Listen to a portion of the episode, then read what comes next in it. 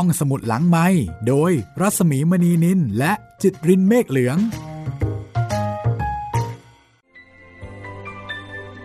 สวัสดีค่ะ ขอต้อนรับสมาชิกทุกๆทท่าน เข้าใช้บริการห้องสมุดหลังไม้ค่ะ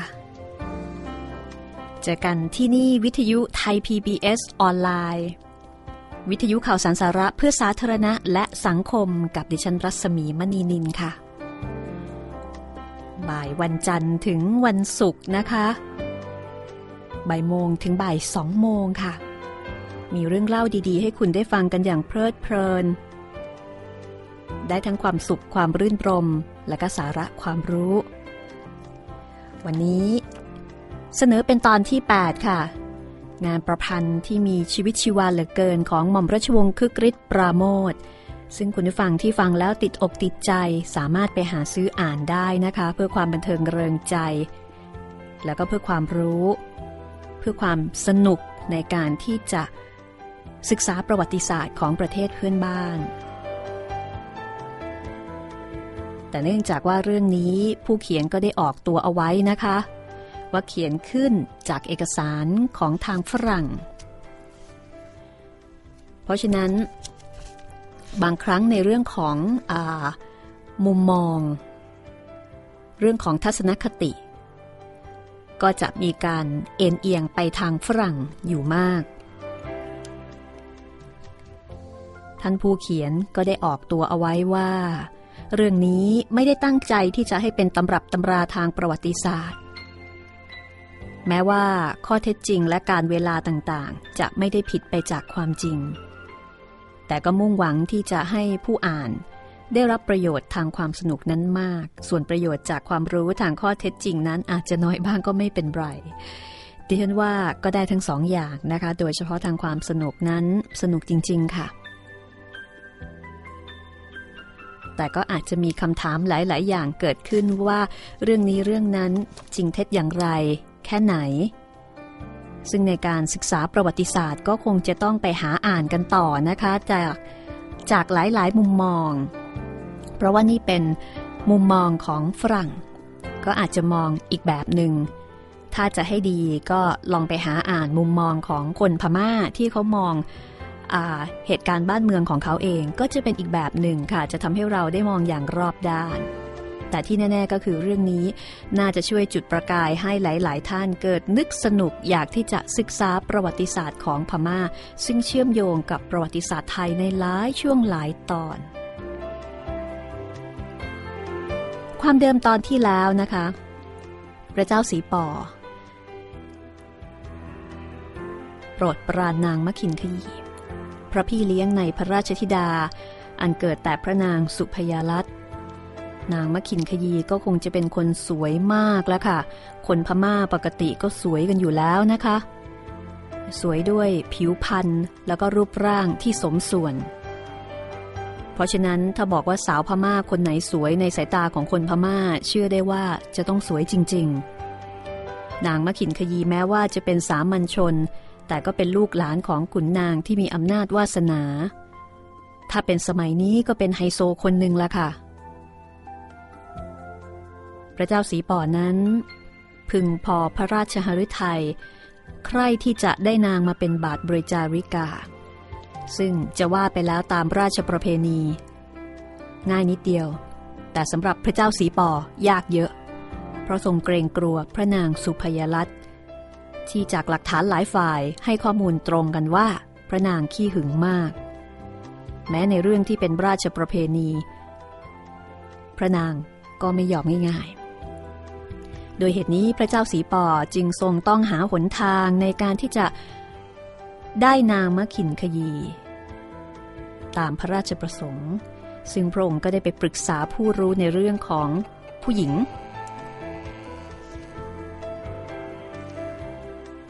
ซึ่งก็คือ ยานองมินถายานองมินถาคนนี้นี่ เป็นคนที่ค่อนข้างจะขึ้นชื่อ ขึ้นชื่อลือชาในเรื่องของผู้หญิง แล้วก็เป็นคนที่มีเมียน้อยเยอะอะค่ะพูดง่าย ๆ ยานองมินทาแล้วก็มีแตงดามินกี้ ซึ่งก็เป็นคนสนิทของพระเจ้าสีปอสองคนนี้แน่นอนนะคะตามประษาผู้ชายเข้าอกเข้าใจอยู่แล้ว แล้วก็ได้ช่วยกันวางแผนการที่จะให้พระเจ้าสีปอได้สมดังพระราชหฤทยัย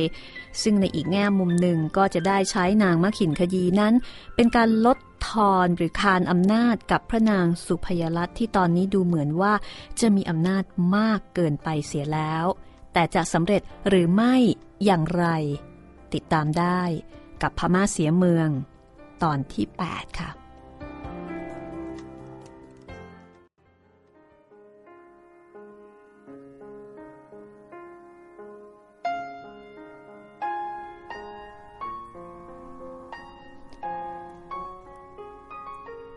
แตงดามินกี้และยานองมินท้า ออกอุบายให้พระเจ้าสีปอ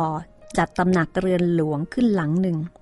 เอาไว้ข้างหน้าใกล้ๆกับเรือนมหาดเล็ก ซึ่งพม่าเรียกว่าเลดสันดอหากได้ตัวนางมะขินคยีมาไว้ที่ตำหนักนั้น พระเจ้าสีปอก็จะเสด็จไปมากับพระนางได้ โดยที่พระนางสุพยรัตก็คงไม่ทรงทราบ เพราะว่าตำหนักนั้นมิได้อยู่ในพระราชฐานชั้นในนั่นเอง เมื่อได้ฟังแผนการ พระเจ้าสีปอก็ทรงเห็นด้วย โปรดให้จัดการตามนั้น หลังจากนั้นแล้วพระเจ้าสีปอก็ตรัสเรียกให้พระคันอัตวินบุญและภรรยามาเข้าเฝ้าสองท่านนี้ก็เป็นญาติผู้ใหญ่ที่ดูแลนางมะขินขยี พระเจ้าสีปอตรัสขอนางมะขินขยีจากคนทั้งสอง พระคันอัตวินบุญ และภรรยา เกรงกลัวอำนาจพระนางสุพยรัตเช่นเดียวกับคนอื่นๆ ก็กราบบังคมทูลอิดเอื้อนไปต่างๆ นานา แต่พระเจ้าสีปอก็รับสั่งว่าจะชุบเลี้ยงนางมะขินขยีให้เป็นพระมเหสี ในตำแหน่งมหยอกนันดอหรือพระมเหสีฝ่ายเหนือ ซึ่งก็เป็นตำแหน่งที่ไม่ใช่ตำแหน่งเล็กๆ น้อยๆ เพราะว่าตำแหน่งของพระมเหสีพระเจ้าแผ่นดินพม่านั้น มีอยู่ด้วยกันสามตำแหน่ง คือพระมเหสีฝ่ายเหนือ พระมเหสีฝ่ายใต้ และพระมเหสีกลาง ฟังดูอาจจะคิดว่าพระมเหสีกลางน่าจะใหญ่ที่สุด แต่จริง ๆ คือพระมเหสีฝ่ายใต้จะใหญ่ที่สุด แต่พระมเหสีฝ่ายเหนือก็มิใช่ตำแหน่งเล็กน้อย ผู้ใดได้เป็นก็ย่อมจะมีอำนาจวาสนาบารมีเป็นที่พึ่งแก่ญาติได้มาก ดังนั้นพระคันอัตวินบุญซึ่งเป็นขุนนางจึงยอมถวายนางมะขินขยี ให้แก่พระเจ้าสีป่อตามพระราชประสงค์ เมื่อทุกอย่างได้ตระเตรียมเรียบร้อย พระคันอัตวินบุญก็ให้นางมะขินขยีทูลลาพระนางสุพยรัตออกมาอยู่บ้าน พระนางไม่ได้ทรงทราบความ ก็ยอมให้นางมะขินขยีออกไปอยู่บ้านได้ เมื่อมาอยู่บ้านได้พักหนึ่ง พระคันอัตวินบุญก็นำตัวนางมะขินขยีไว้ที่ตำหนักใกล้เรือนมหาดเล็กหลวงที่ข้างหน้า พระเจ้าสีปอก็เสด็จมาหาแล้วก็อยู่กับนางเป็นนิด โดยที่พระนางสุพยรัตมิได้ทรงทราบ เพราะคิดว่าพระเจ้าสีปอเสด็จออกว่าราชการข้างหน้า ก็น่าแปลก ที่ทุกคนรู้ แต่พระนางสุพยรัตไม่รู้ เหตุที่เกิดเรื่องหน่าแปลกนี้ ก็เพราะพระเจ้าสีปอ มีพระราชกระแสกำชับกำชาว่า หากพระนางสุพยรัตทรงทราบเรื่องนี้จากผู้ใด จะตัดหัวผู้นั้นเสียทันที เรื่องก็เลยเงียบกริบ ต่อมาพระนางสุพยรัตส่งพระคันขึ้นมาอีกครั้งหนึ่ง บรรดาขุนนางคนสนิทของพระเจ้าสีปอ ก็ออกอุบายอีก ในการที่จะทำให้พระเจ้าสีปอได้ออกมาประทับอยู่กับนางมะขินขยีมากขึ้นกว่าเดิม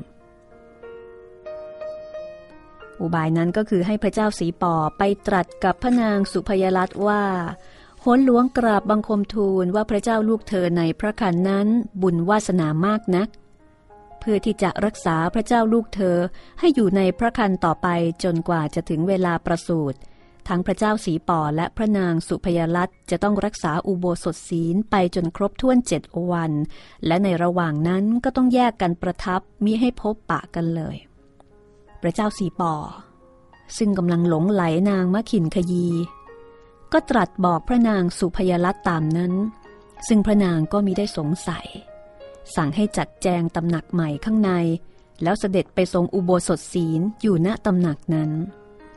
ส่วนพระเจ้าสีป่อก็เสด็จออกมาประทับอยู่ข้างหน้าที่เรือนหลวง ซึ่งนางมะขินขยีอาศัยอยู่ พวกขุนนางคนสนิท ก็พากันเข้าเฝ้า แล้วก็เลี้ยงดูกันคลึกครื้น จนกระทั่งครบกำหนดเจ็ดวัน หลังจากที่ได้ทรงลาอุโบสถศีลแล้วไม่นานนัก พระนางสุพยรัตก็ประสูติเป็นพระราชธิดาอีกองค์หนึ่ง พระเจ้าสีปอทรงเห็นว่าโอกาสนั้น น่าจะเป็นโอกาสดีที่จะตรัสเล่า เรื่องนางมะขินขยี พระทรงคิดไปเองว่าเมื่อพระนางสุพยรัตประสูติพระราชธิดาอีกองค์หนึ่งเป็นองค์ที่สองแล้ว พระนางก็คงจะทรงอนุโลม เพื่อที่พระเจ้าสีปอจะได้ทรงมีพระราชกุมารกับพระมเหสีอื่น เพราะว่าพระนางสุพยรัตก็เคยตรัสอยู่บ่อยๆว่า อยากจะให้พระเจ้าสีปอมีพระราชกุมารไว้สืบราชสันตติวงศ์เหมือนกับจะอ้างว่า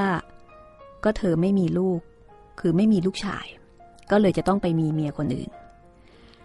แต่พระเจ้าสีป่อทรงเดาพระทัยพระนางสุพยรัตผิดไปถนัด เพราะว่าเมื่อพระนางทรงทราบว่าพระเจ้าสีป่อได้นางมะขินขยีเป็นสนม ก็ทรงกริ้วโกรธหึงหวงเป็นที่สุด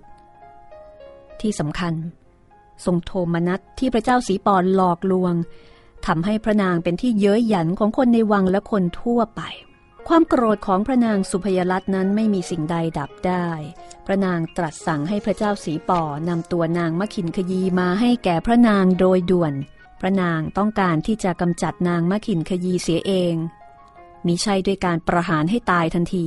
แต่จะให้ตายช้าๆ ด้วยความทรมาน แต่คราวนี้พระเจ้าสีป่อไม่ยอม เพราะว่ายานองมินท้าและข้าราชการกรมมหาดเล็กที่เป็นคนสนิท ได้กราบบังคมทูลซักซ้อมเอาไว้แล้ว ว่าอย่าทรงยอมตามพระทัยพระนางสุพยรัตพระเจ้าสีปอดจึงทรงปฏิเสธไม่ยอมมอบตัวนางมะขินขยี แก่พระนางสุพยรัตมีหนำซ้ำยังตรัสกับพระนางด้วยว่า จะทรงยกนางมะขินขยีขึ้นเป็นมหายอกนันดอพระมเหสีฝ่ายเหนือ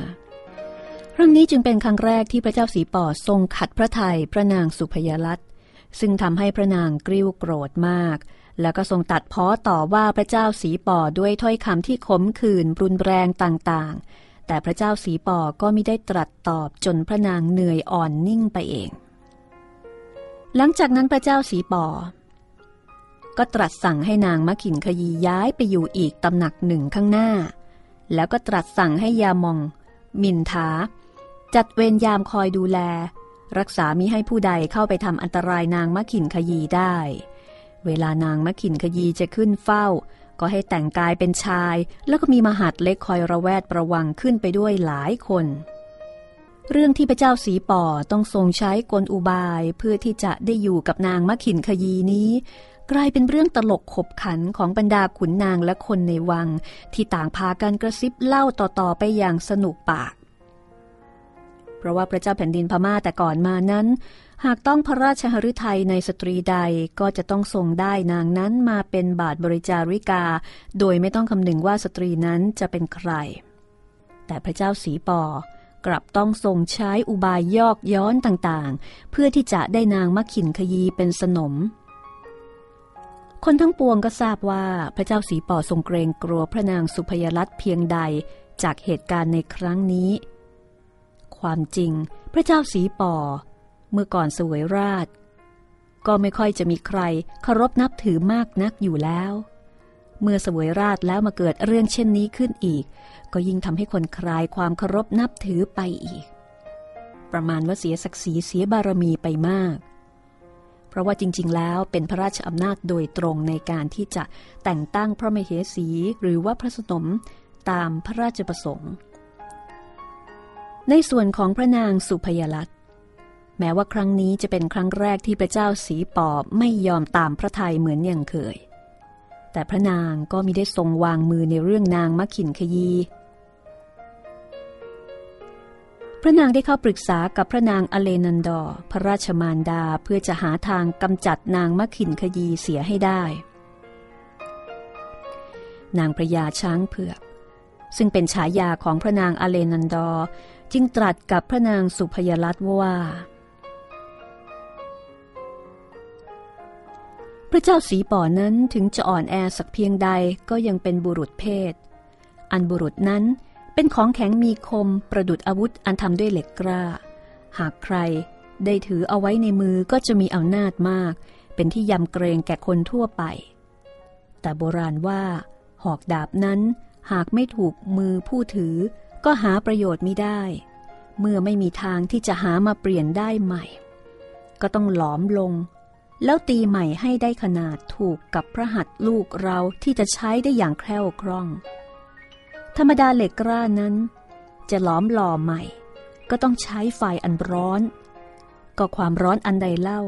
จะเท่าเทียมกับสายอสุชนของสตรี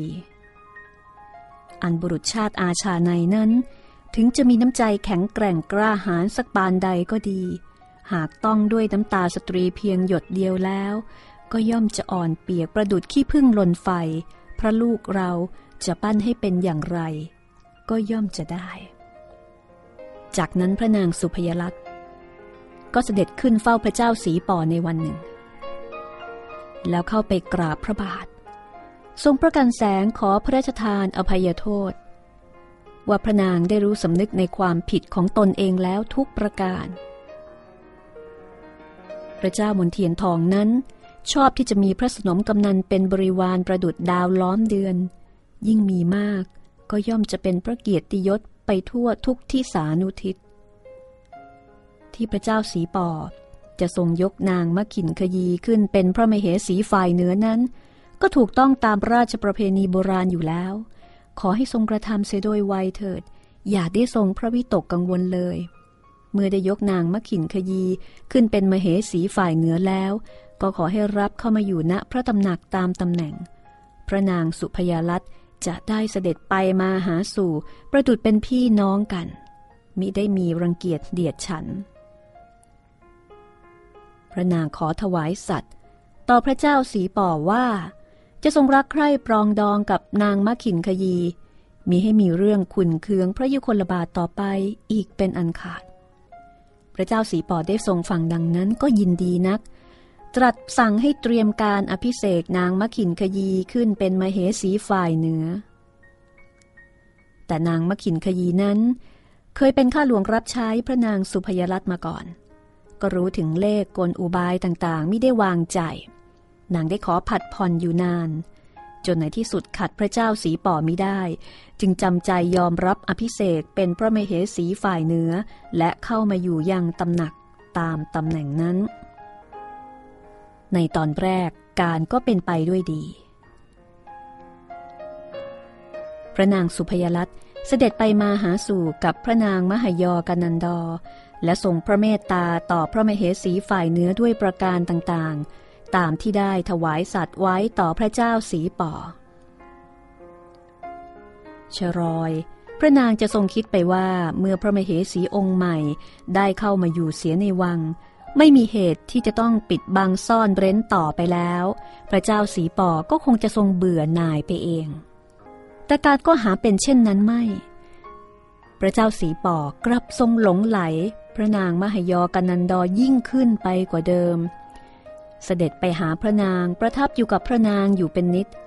มีได้ประทับอยู่กับพระนางสุพยลัตดังที่เคยมาแต่ก่อน คืออาการหนักยิ่งกว่าเดิม พระนางสุพยลัตจึงแค้นเคือง ทรงแสดงกริยาอาการดูถูกดูหมิ่นพระนางมหายอกันันดออยู่บ่อยๆรวมถึงรวมไปถึงการหาเรื่อง กราบบังคมทูลฟ้อง พระมเหสีฝ่ายเหนือต่อพระเจ้าสีป่ออยู่เป็นนิด พระเจ้าสีป่อทรงปรึกษายาหน่องหมินทาและขุนนางในกรมมหาดเล็กเกี่ยวกับเรื่องนี้ ขุนนางเหล่านั้นก็กราบบังคมทูล ว่าให้ลงพระอาญานางพระนางสุพยรัตเสียบ้างจะได้เข็ดหลาบ ถ้าไม่ลงพระอาญาเสียบ้าง พระนางก็จะมีแต่กำเริบเสิบสาร และต่อไปพระเจ้าสีปอก็จะทรงหาความสุขมิได้ พระเจ้าสีปอ ทรงได้ยินขุนนางคนสนิทกราบบังคมทูลเช่นนั้น ก็เสด็จเข้าไปในพระราชมนเทียน แล้วตรัสกับพระนางสุพยลัตให้รักษาคำสัตย์ที่เคยถวายไว้ ให้เลิกระรานพระนางมหายอกนันดอเสียทีแต่พระนางสุพยลัตกลับโต้เถียงขึ้นเสียง พระเจ้าสีป่อก็ทรงพระพิโรธยิ่งนัก ช่วยได้พระแสงห่อข้างที่แล้วก็ออกไล่แทงพระนางสุพยลัตจนพระนางต้องทรงวิ่งหนี ร้องเรียกให้คนช่วยไปทั่วพระราชวัง เหตุการณ์ตอนนั้น หม่อมราชวงศ์คึกฤทธิ์ปราโมทบอกว่าคงจะเหมือนกับบทพระราชนิพนธ์ละครนอก เรื่องคาวี ตอนเท้าสันุราชไล่ตีเมีย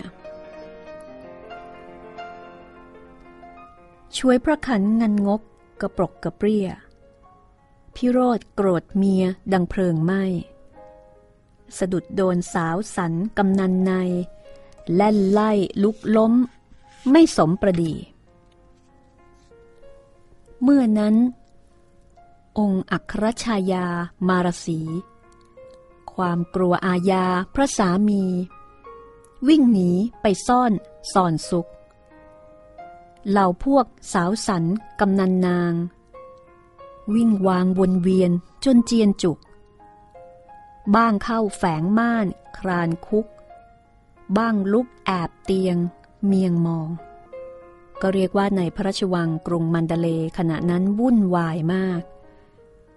บรรดาสนมกำนันก็วิ่งหนีกันอนลมานนึกว่าพระเจ้าสีปอเสียสติไปแล้ว เพราะว่าปกติออกจะกลัวพระนางสุพยรัตน์อยู่มาก เมื่อวุ่นวายกันหนักขึ้น ก็ถึงกับต้องสั่งปิดประตูวังเลยทีเดียว เพราะเกรงว่าเรื่องจะอื้อเช้าออกไปถึงข้างนอก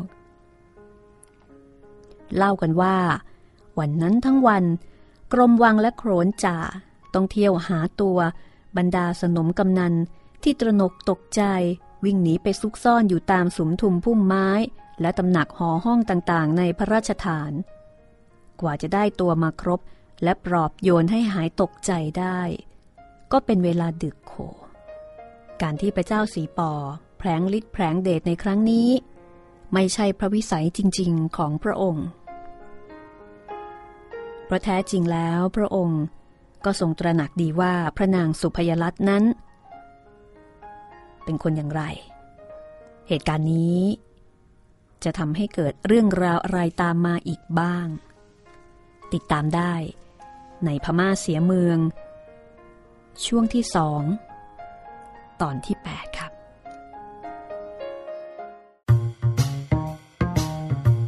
ห้องสมุดหลังไม้โดยรัสมีมณีนินและจิตรินเมฆเหลือง แหมกำลังสนุกทีเดียวนะคะ ฟังและนึกภาพตามไปด้วยเนี่ยโอ้โหก็คงเป็นเรื่องที่โกลาหลอนลมานบ้านทรายทองกันมาก กับการที่ผู้ชายคนหนึ่ง ซึ่งเคยเป็นคนกลัวเมียอย่างที่สุด ลุกขึ้นมา แล้วก็คว้าอาวุธไล่ทำร้าย ภรรยาที่เคยกลัวอย่างจับขั้วหัวใจ เรื่องนี้ก็คงจะเป็นที่โจทย์ขานกันอยู่นานละค่ะ เรื่องราวจะเป็นอย่างไรนี่เดี๋ยวต้องติดตามกันต่อนะคะ กับพม่าเสียเมืองช่วงที่สองตอนที่ 8 แต่ว่ามีข่าวดีที่จะมาบอกค่ะ คุณผู้ฟังหลายท่านที่เป็นแฟนๆของห้องสมุดหลังใหม่ เคยเสนอให้ดิฉันเล่าเรื่องเพชรพระอุมา อยากฟังกันเยอะนะคะ เรื่องนี้ยาวตั้ง 48 เล่ม เอาเป็นว่า เดี๋ยวไปติดตามจากรายการโลกนักอ่านบ้านนักเขียนกันก่อนกันละกันนะคะ เพราะว่าวันเสาร์ที่ 17 ธันวาคมนี้ก็คือวันเสาร์ที่จะถึงนี้นี่ละค่ะ รายการโลกนักอ่านบ้านนักเขียน จะเสนอเรื่องเพชรพระอุมา บทประพันธ์ของพนมเทียน ศิลปินแห่งชาติสาขาวรรณศิลป์ปี 2540 นะคะ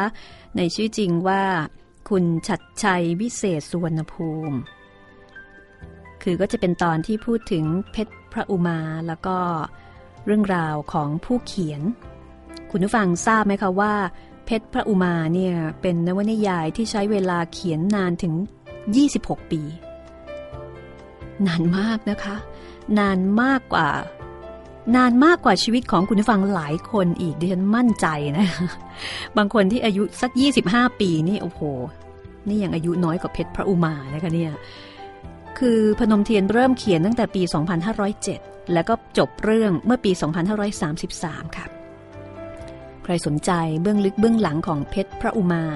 ติดตามได้ในรายการโลกนักอ่านบ้านนักเขียนนะคะ ทางสถานีโทรทัศน์ไทย PBS นี่แหละค่ะ 11นาฬิกา30 นาทีวันเสาร์นี้นะคะ แล้วก็จะออกอากาศซ้ำอีกครั้งในวันพฤหัสบดีที่ 22 ธันวาคมพฤหัสหน้าตอน 8นาฬิกาเช้าตรู่ตื่นขึ้นมาก็เปิดดูกันได้เลยนะคะ เอาเป็นว่า ดูรายการนี้ไปก่อนก็แล้วกันเนาะแล้วก็ประเหมาะเคราะห์ดี เวลาดีๆ ก็อาจจะได้ฟังในรายการห้องสมุดหลังใหม่ ถ้ายังอยู่นะคะ ย้ำกันอีกทีค่ะ คุณผู้ฟังสามารถที่จะเขียนอีเมลแนะนำติชมรายการได้นะคะที่ radio at thaipbs.or.th อันนี้เป็นอีเมล address ของทางวิทยุไทย PBS ออนไลน์ค่ะ ติชมมาได้ที่นี่ หรือถ้าเกิดว่าต้องการกับที่จะคุยกับดิฉันโดยตรงนะคะ ก็ไปทาง Facebook รัศมี 28 R A W S A M W E รัศมี 28 แล้วก็ไปแอดเป็นเพื่อน คุยกันเสนอแนะความคิดเห็นแลกเปลี่ยนกันได้ที่ Facebook นั่นแหละค่ะ และที่ผ่านมาก็ขอบคุณสำหรับการเสนอความคิดเห็น แล้วก็คำแนะนำต่างๆนะคะ ทั้งทางอีเมลแล้วก็ทั้งทาง Facebook ด้วย เอาละค่ะ คงอยากฟังกันต่อจะแย่อยู่แล้วนะคะ ว่าตกลงพระเจ้าสีปอ ที่ครั้งนี้ออของขึ้นคว้าดาบ ไล่ฟันไล่แทงพระนางสุพยรัตน์นั้น จะแผลงฤทธิ์ได้ตลอดรอดฟังหรือไม่ ติดตามกันได้เลยค่ะ กับพม่าเสียเมือง บทประพันธ์ของหม่อมราชวงศ์คึกฤทธิ์ปราโมทจากประวัติศาสตร์ ช่วงเสียเมืองของพม่า ในช่วงที่สองค่ะ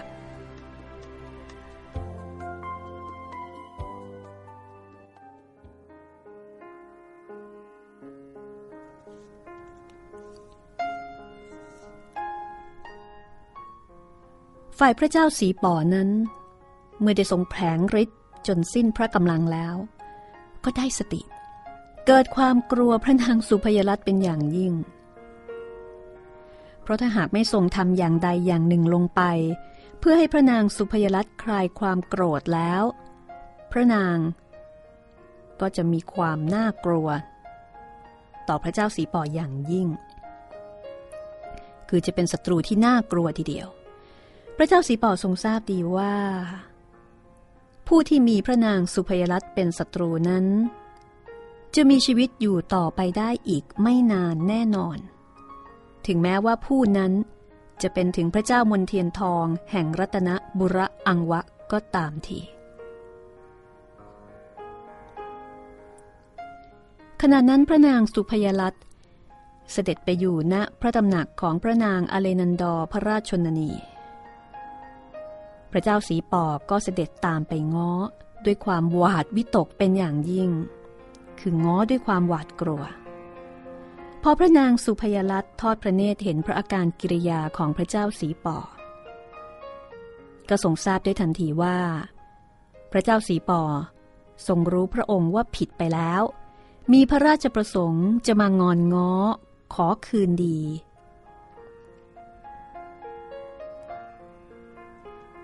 ขณะที่พระเจ้าสีปอตรัสขอขมาลาโทษ และขอให้พระนาง เว้นพระโกรธให้แก่พระองค์นั้น พระนางสุพยรัตก็ประทับปั้นปึงมิค่อยจะได้ตรัสโต้ตอบ พระเจ้าสีปอจะตรัสวิงวอนอย่างไร พระนางก็เมินพระพักเสีย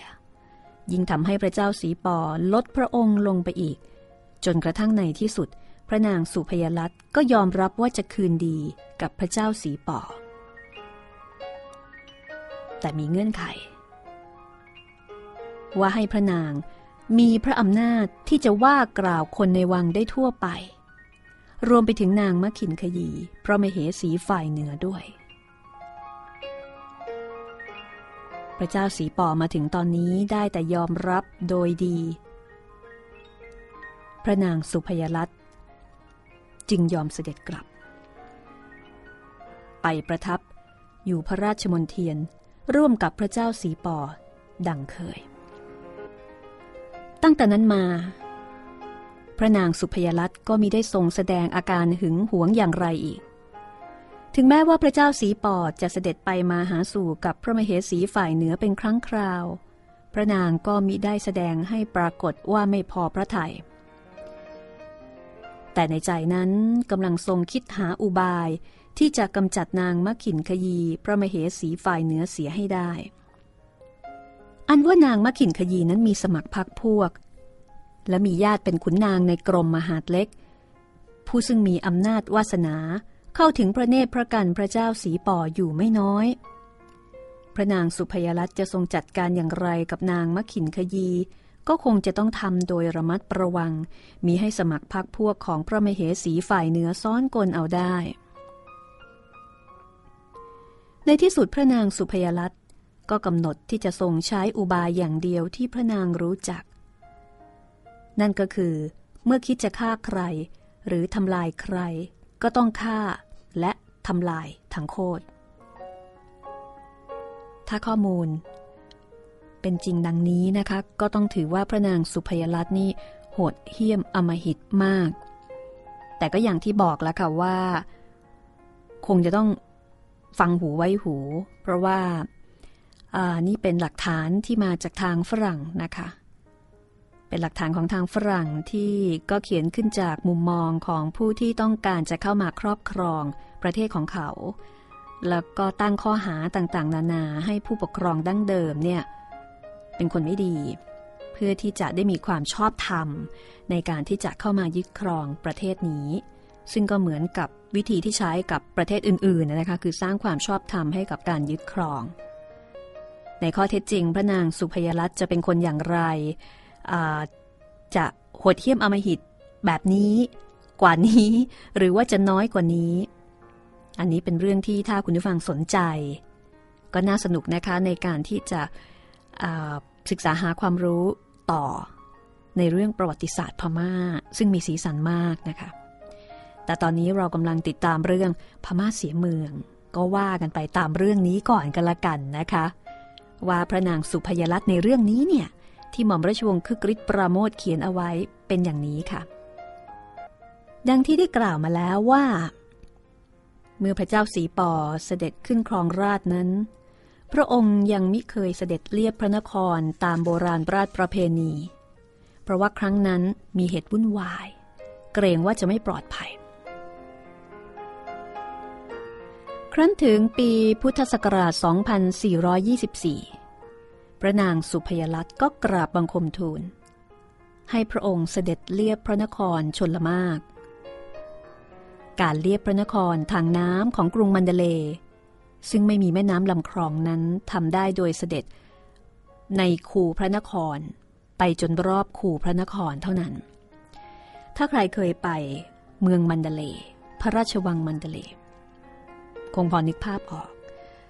ตัวพระราชวังนั้นล้อมรอบด้วยกำแพง ความยาวด้านละสองกิโลเมตร แล้วก็มีคูขนาดใหญ่ นั่นแหละค่ะ เป็นที่ของขบวนพยุหยาตราชนละมาก เพราะว่าเมืองมันเดเลไม่ได้มีแม่น้ำไหลผ่าน เหมือนอย่างกรุงเทพของเรา ตอนแรกๆ พระเจ้าสีป่อก็ยังไม่มีพระราชประสงค์ที่จะเสด็จเลียบพระนครนะคะ แต่พระนางสุพยรัตให้แตงดาหมินกี้ช่วยกราบบังคมทูลอีกแรงหนึ่ง เพราะว่าตอนนี้พระนางได้ส่งเกลี้ยกล่อมให้แตงดาหมินกี้ ซึ่งเป็นคนสนิทของพระเจ้าสีป่อเนี่ยกลับมาเป็นสมัครพักพวกของพระนางตามเดิม แตงดาหมินกี้ เคยสนับสนุนนางมะขินขยีอยู่พักหนึ่ง แต่พอสนับสนุนไปสนับสนุนมาก็เห็นว่า ยาหน่องมินทาแล้วก็ขุนนางในกรมมหาดเล็ก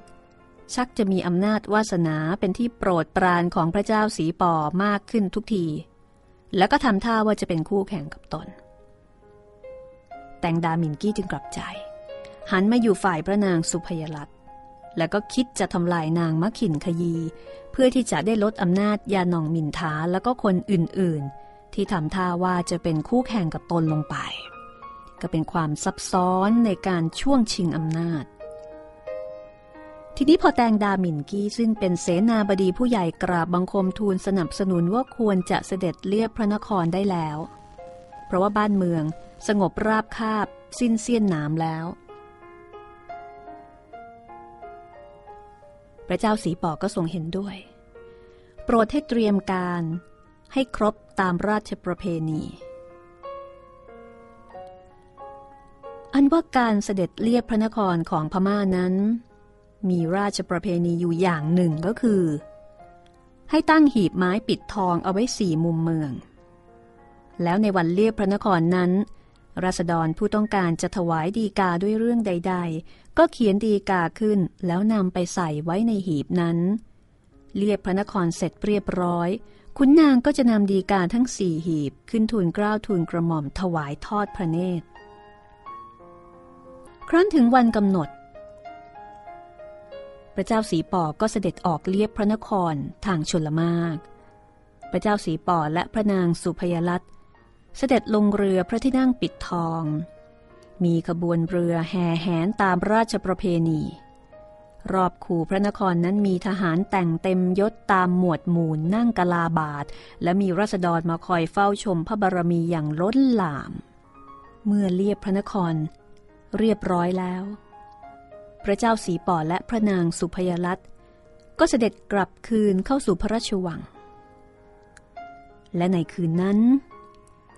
ก็โปรดให้มหาดเล็กนำดีกา ซึ่งมีอยู่ในหีบสี่มุมเมืองมาอ่านถวาย ซึ่งประเด็นสำคัญในย่าสำคัญ ที่พระนางสุพยรัตยุให้พระเจ้าสีปอเสด็จเลียบพระนคร อยู่ตรงนี้ล่ะค่ะ ฟังดีๆนะคะ ในดีการนั้น มีผู้ร้องเรียนหลายเรื่อง ส่วนใหญ่เป็นเรื่องธรรมดาธรรมดา เป็นคดีจีปาถะเช่น หญิงไม้ถูกพนักงานเรียกภาษีไม่เป็นธรรม คนที่เดือดร้อนไม่มีเงินจะเลี้ยงลูก การฟ้องว่าเจ้าเมืองเมืองนั้น กดขี่ราษฎร เรื่องของทนายขุนนางที่ไปเที่ยวฉุดลูกสาวชาวบ้าน แล้วก็อื่นๆอีกมากมาย ที่เป็นความเดือดร้อนของประชารัษฎร ถ้อยคำที่เขียนมาในใบดีกานั้น ก็ไม่ถูกต้องราชาศัพท์ และไม่เพราะพริ้งสละสลวย เพราะว่าเขียนตามสำนวนชาวบ้านแบบชาวบ้าน มหาดเล็กก็ต้องอ่านไปแล้วก็แต่งใหม่ไป เพื่อให้ถูกราชาศัพท์ และให้มีสำนวนที่ควรจะกราบบังคมทูลพระกรุณาเมื่อตอนแรกพระเจ้าสีป่อก็ประทับฟังอย่างไม่สนพระราชหฤทัยนัก แต่ดีกาฉบับหลังๆนี่สิ ต้องทำให้สนพระราชหฤทัยเป็นอย่างยิ่ง ดีกาฉบับหนึ่ง กล่าวโทษยาหน่องมินทาคนสนิทล่าสุด ว่ากดขี่รัษฎร แต่ดีการนั้นไม่ได้ลงชื่อคนเขียน พระเจ้าสีปอก็แย้งพระสวน ตรัสให้ทิ้งซะ เพราะเป็นเพียงบัตรสนเท หาโจทย์ก็มีได้ แต่ดีกาฉบับต่อมา ต่อมาและต่อมาอีกหลายฉบับ ล้วนกล่าวโทษยานหน่องมินท้า และพระคันอัตวินบุญ ซึ่งเป็นญาติผู้ใหญ่ที่ดูแล นางมะขินขยี ว่าสองคนนี้สมคบกับข้าราชการกรมมหาดเล็ก คิดก่อการกรบฏซ่องสูงผู้คน จนถึงกับได้ติดต่อพระองค์เจ้ายองยานและยองโอกซึ่งเป็นพระราชโอรสในพระเจ้ามินดุง ซึ่งเสด็จหนีไปประทับอยู่ในพม่าใต้ดินแดนในการครอบครองของอังกฤษ ดีกาเหล่านี้ไม่มีผู้ใดลงชื่อท้ายดีกา แต่มีจำนวนมากมายกว่าดีกาอื่นๆ ถึงจะต่างสำนวนและมีรายละเอียดต่างกัน ก็มีข้อใหญ่ใจความตรงกันว่าคุณนางที่เป็นสมัครพักพวกของนางมะขินขยีพระมเหสีฝ่ายเหนือนั้นกำลังคิดกบฏ ระเจ้าสีปอทรงชำเลืองพระเนตรไปยังพระนางสุพยลัตซึ่งประทับฟังดีกาอยู่ด้วย ก็แลเห็นว่าพระนางมีสีพระพักเผือดแสดงความปริวิตกยิ่งนัก ครั้นพระเจ้าสีปอตรัสเปรยขึ้นว่า ดีกาเหล่านี้อาจจะมีผู้คิดกลั่นแกล้งขุนนางที่มีชื่อในดีกานั้นเขียนขึ้น พระนางสุพยลัตก็สุดพระองค์ ลงหมอบกราบถวายบังคมแล้วทูลว่า จะหาพระมหากษัตราธิราชพระองค์ใด ซึ่งทรงไว้ซึ่งความยุติธรรมเท่าพระเจ้าสีปอนนั้น หาไม่ได้อีกแล้วแต่ดีกากล่าวโทษพระคันอัตวินบุญและยาหน่องมินท้า รวมไปถึงขุนนางกรมมหาดเล็กนั้น หากมีแต่เพียงฉบับสองฉบับ ก็พอจะถือว่า เป็นการจงใจกลั่นแกล้งและไร้สาระได้ แต่หากดีการนั้นมีมากมายนัก จะไม่สนพระราชหฤทัยเสียเลย หาควรไม่ ความจริงข่าวที่ขุนนางเหล่านั้นสมคบกันเป็นกบฏ พระนางเองก็เคยได้ล่วงรู้มาก่อน แต่จะนำความขึ้นกราบบังคมทูล ก็เกรงว่าจะระคายเคืองพระยุคลบาท จึงได้แต่นิ่งอยู่ด้วยความวิตกมิเป็นอันเสวยหรือบรรทม คราวนี้มีผู้ถวายดีกาเข้ามาเป็นจำนวนมาก ตรงกับเรื่องราวที่พระนางเคยได้ยิน หากจะไม่โปรดให้ชำระความก็สุดแล้วแต่พระมหากรุณา มาดว่าแผ่นดินกรุงอังวะจะเป็นจราจนต่อไป จนพระเจ้าสีปอมิอาจอยู่ในราชสมบัติได้ พระนางก็ยินดีที่จะตามเสด็จไปทุกหนทุกแห่ง ขอเอาชีวิตรองบาทสนองพระเดชพระคุณที่ได้ชุบเลี้ยงมา จะประสบความยากลำบาก หรือแม้แต่จะต้องเสียชีวิตก็ไม่ได้เดือดร้อน คิดเสียว่าเป็นเวรของตนที่ได้มาเป็นข้าพระมหากษัตริย์ ที่ทรงแต่พระคุณธรรมอันประเสริฐ พระนางเองนั้นก็เป็นสตรี ย่อมไม่ทรงทราบตื้นลึกหนาบางในราชการแผ่นดิน หากพระเจ้าสีปอมีพระราชประสงค์จะทรงทราบสิ่งใด ก็ขอให้ตรัสถามแตงดาหมิ่นกี้ดูเถิด เพราะอมาตผู้นั้นตั้งมั่นในความกตัญญูมีความซื่อสัตย์สุจริต ในใต้ฝ่าละอองพระบาทหาผู้ใดเสมอเหมือนมิได้ เมื่อพระนางสุพยลัตกราบบังคมทูลจบลง ชีวิตของยาหนองมินท้าพระคันอัตวินบุญ และขุนนางกรมมหาดเล็กอื่น ๆ ซึ่งเป็นสมัครพักพวกของนางมะขินขยี ก็เรียกว่า ถึงเวลานับถอยหลังได้แล้ว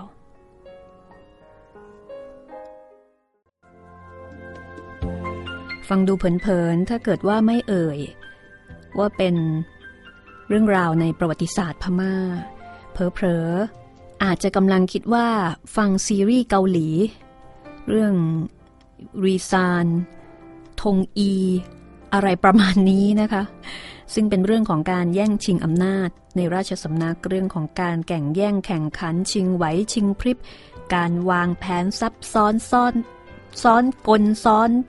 แผนอะไรต่อมีอะไรเหมือนอย่างที่เราเคยดูกันอำนาจเป็นสิ่งหอมหวานแล้วก็ยั่วยวนสำหรับผู้ที่ยังไม่ได้ และสำหรับผู้ที่ได้แล้วก็เป็นของร้อนที่จะต้องรักษาเอาไว้ บนเส้นทางของอำนาจนั้นประมาทไม่ได้เป็นอันขาด ไม่ว่าจะในยุคใดสมัยใด ชีวิตของนางมะขินขยี ซึ่งจะว่าไปก็น่าเห็นใจอย่างยิ่ง เพราะว่านางเองมีได้แสวงหาอำนาจนี้ด้วยความปรารถนา แต่เนื่องจากเป็นหญิง เมื่อพระเจ้าสีป่อพอพระราชหฤทัยก็ไม่สามารถที่จะขัดใจอะไรได้ มีแต่ต้องยอมตาม แต่บรรดาสมัครพรรคพวกของนางเอง ก็ต้องพลอยเดือดร้อนไปด้วย เพราะว่าใช้นางมะขินขยี เป็นตัวที่จะทำให้ตัวเองเป็นที่โปรดปรานของพระเจ้าสีป่อ ก็เป็นกลเกมของอำนาจ ความเป็นฝักเป็นฝ่าย ติดตามตอนต่อไปของพม่าเสียเมืองได้นะคะ ในตอนหน้าตอนที่ 9 แล้วถ้าเกิดท่านไหนสนอกสนใจก็ไปหาอ่านได้ค่ะ หาอ่านเองก็สนุกนะคะ เพราะว่ามีบางช่วงบางตอนที่เป็น การเล่าเรื่องของหม่อมราชวงศ์คึกฤทธิ์ปราโมทนะคะ ที่ท่านก็เขียนล้อเล่นบ้างอะไรบ้างนะคะ บางส่วนที่ฉันก็อ่านให้ฟัง บางส่วนก็เก็บเอาไว้ให้คุณผู้ฟังไปอ่านเอง เพื่อความต่อเนื่องของเรื่องราว อไปอ่านเองก็จะได้อัธรสอีกแบบหนึ่งค่ะ เรื่องนี้หวังให้เป็นประโยชน์ในการที่จะจุดประกาย เห็นว่าประวัติศาสตร์นั้นไม่ใช่เรื่องน่าเบื่อนะคะ แต่ต้องอ่านหลายๆเล่มค่ะ อย่าลืมนะคะ สามารถที่จะฟังย้อนหลังดาวน์โหลดได้ แล้วก็เขียนมาคุยกันได้ที่ radio at thaipbs or th หรือว่าติดต่อที่ฉันทาง Facebook ได้ที่ w w w f a c e b o o k c o m r a s m i 2 8 r a w s a m w e 2 8 หรือว่าเข้ามาเป็นแฟนเพจของไทย PBS Radio Fan ชื่อนี้เลยนะคะ มาคลิกไลค์กันได้นะคะไทย PBS Radio Fan ถ้าเป็นแฟนเพจของที่นี่ก็จะได้รับรู้ความเคลื่อนไหวรายการต่างๆ ของที่นี่ด้วยนะคะ ของวิทยุไทย PBS ออนไลน์ วิทยุข่าวสารสาระ เพื่อสาธารณะและสังคมค่ะ วันนี้หมดเวลาของความสุขความรื่นรมจากเรื่องเล่าจากห้องสมุดหลังใหม่แล้ว พบกันใหม่ตอนหน้านะคะ ห้องสมุดหลังไม้โดยรัสมีมณีนินและจิตรินเมฆเหลือง